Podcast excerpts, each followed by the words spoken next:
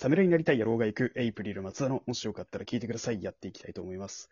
えー本日はですね、個人的にまあちょっと話してみたい方というか、外部からゲストの方をお招きしております。トーランさんです。どうぞ。よろしくよろしく、トーランです。てなわけでですね、本日トーランさんがね、ちょっと、とあるジャンルに詳しいというのを私は知っているので、ちょっとトーランさんにね、サイエンスフィクションの方の意味の SF っていうのは何なのかっていう話を本日はしていきたいと思います。よろしく。てなわけで、トーランえっとさん的なあれはないんですか ?SF って、例えばみたいな。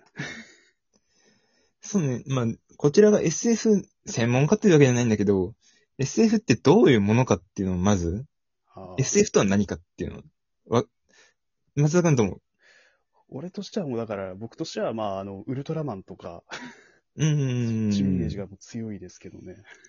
そう、映像作品で言ってもさ、例えばさ、まあウルトラマンにしろさ、まあ、スター・ウォーズとかさ、うんあの、詳しい方で言ったら、広角機動隊とかさ、はい。そういういろんな作品をさ、まあ SF って言ったら、まず思い浮かぶと思うんだけど、うん。同時にさ、まあドラえもんとかさ、すごい毛色の違うものまで SF ってカウントされるわけよ。めっちゃ幅広いじゃんっていうことなんだな。そうそうそうそうそう。実験的な、あれだからね、あの、コンテンツそのものがすごい実験的だから、まさしく日常的なものから、そうそうそうそうそう。スターウォーズみたいな、すごいなんか壮大なものまでいろんなものがあってさ、うん。あの、ドラえもんは、藤子 F 先生はさ、うん。SF って言っても、サイエンスフィクションじゃなくて、はい。少し不思議っていうのよ。え ?SF。少し不思議。めちゃくちゃ急にポップ。プになった。そう、ポップなのよ、すごく。そう。少し不思議。まあ、その、あの、少しっていうのも、あれなんだけど、まあ、だってさ、にあの、ドラえもんの話ってさ、うん、あの、秘密道具とかはさ、すごいなんか、あの、突飛な話が出てくるんだけど、うん。静香ちゃんと、あの、スネ夫とジャイアンが出てきていじめられてみたいな、そういう話ってすごい日常的じゃん。まあね。スターウォーズとかそりゃさ、なんか壮大な冒険が始まったりとかさ、まあ、まあいきなりフォースがな、どうのこうとか言い出すからね。そう。すごいなんか話がでっかくなるけどさ、うん。ドラえもんってすごい日常じゃん。うん。なんか、あの、ど、あの近所の公園にみんなで集まって遊んでみたいな風景じゃん。はい。ただ、まあ、その中にもその秘密道具みたいな四次元空間とか、あ一話のの、ドラえもんが初めて出てきた時の引き出し。そう、そう、あの引き出しってさ、まあ、常識的に考えてさ、はい。あの、タイムマシンみたいなの作った時にさ、受け出し口がさ、引き出しになるわけないじゃん。まあ、ないわな。そうです。あの、む向こうになんか、あの、受け入れるための装置を作るみたいなのが普通じゃん。まあ、まあ、一般的に普通の考えだったらねね。そうそうそうそうそう。そこにさ、そう、あの、科学的な要素と、もう科学全く無視の、あの、めちゃくちゃな話を混ぜ込んで、うまく、そういう、あの、お話として面白い形に落としてる。ああ、もうそこですでにもう SF としてのフォーマットができてるんだ。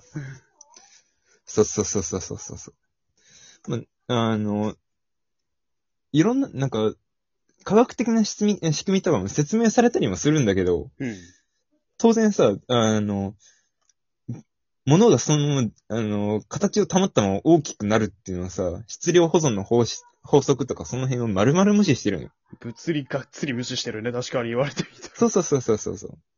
なのに、それが、あの、サイエンスフィクションっていうのは、どうなのっていうの。まあ、あの、少し不思議ではあるけど、SF っていうには、サイエンス、科学的ってうん。ありえないじゃん。うん。なのに、それが、あの、SF ってされてるのかっていうのは、なんで思ってるのかっていう。読者がそれを判断してるわけよ。ああ、もうニターが読者なんだ、もうそこにおける。そう、作者がふ少し不思議、SF って言ってるけど、それ、あの、判断するのは読者であって、うん。作者ではないの。SF が SF たるにように。そうか。そうそうそうそうそう。まあ、例えば、えーっと、作品として、えーっと、スタニアフ、スタニスワ・フレムっていうさ人のうん。ソラリス。え、あの、惑星で、この話は、えっと、地球の外にある、えっと、宇宙のなんか惑星にたどり着いたけど、うん。そこにはなんか液体が満ちて、うん。それの中、あの、その液体はどうやら意志を持っているらしいっっていうの中で、その惑星を冒険する物語なんだけど、うん。これもサイエンスフィクション、SF の金字塔の一角として数えられてるよ。そうなんだ。そうこのソラリスってさ、うんはいあらすじ聞く限りさ、まあなんか、水がさ、意志持つわけないじゃん。まあね、そ科学だなと思っちゃうよね。そうそうそうそうそうそう。なのに、それ、あの、科学的小説として、あの、フィクション小説として数えられるっていうのは、つまり、あの、今、数えられてる SF って、まあ、大体は、本当に突き詰めれば、非科学的な要素ばかりなのよ。だってさっき言ったスターウォーズだってさ、フォースあるわけないじゃん。まあないよね。そう。結局が、あの、当然嘘なんだよ。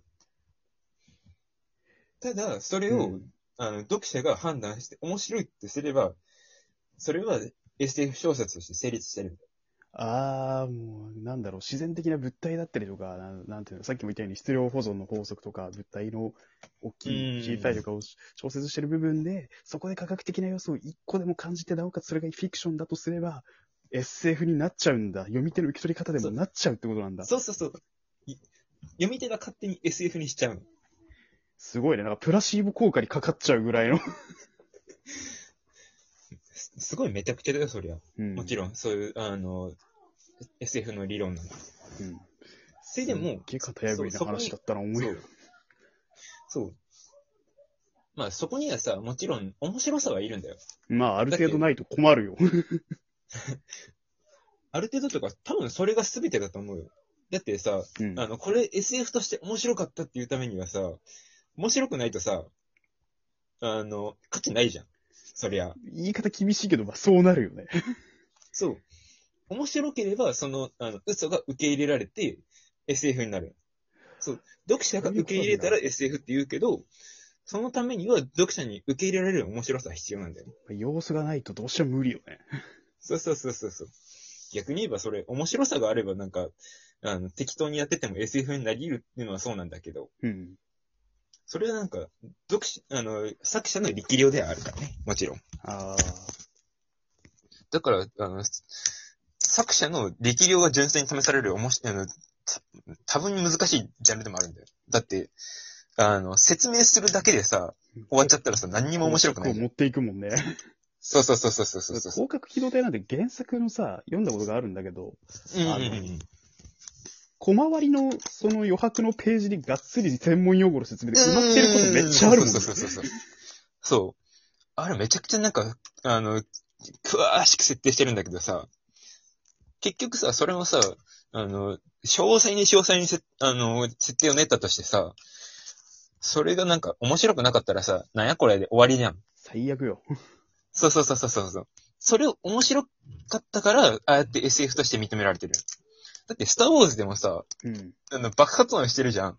うん。あれ、あの、当然宇宙空間だから音になるわけないんだけど、うん。で、あの、面白いから成立してるんだって。えっと、監督が、なんか、あの、それについてどう言われたかって知ってる？あれどう言ったんだっけ？結構有名な話だよね、これね。そう、俺の宇宙では音が鳴るんだよ。パンチラインですよ、もうこれ。それに、なんか、当然ありえない話なのに、あの、読者がそれを SF って思ったから、それが SF として成立してる。なるほどな。そう。というのが SF のし面白さ、真髄。めっちゃいい話ですよ、皆さん、これ。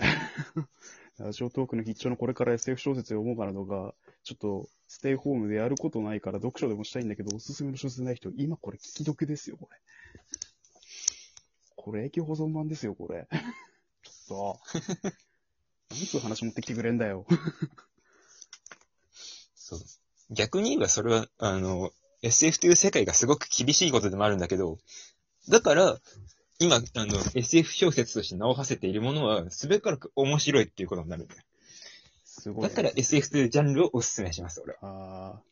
でもなんか SF の面白さの部分って、なんか料理とかと通ずるものあるなと思ったのがさ、卵料理ほど簡単だけど難しいっていうのを思い出したよね。うーん。美味しければあんなもん、あの、どんなルール破ってもいいからね。うん、最悪だってぐちゃぐちゃにしてスクランブルエッグ出しても OK なわけだもんね。そう、それが美味しければ OK。食べてる人が美味しいと思ったら、それは卵料理。卵ほぼ使って、あの、ほぼ使ってなくても卵料理になり得る。もう後半ほぼほぼこじつけがヘリクツみたいなとこあったけどね。なるほどね。そうやって SF が成り立ってるっていうか、見え方があるわけか。そうそうそう。そうそうそうそうそう。ようやくなんか今ちょっと SF を読む前のフィルターがね、なんかペリペリと剥がれ始めてきましたよ。偏見なしで書く際にもねこれから。あの、こ私は、あの、小説を書いてるんですけども、うん。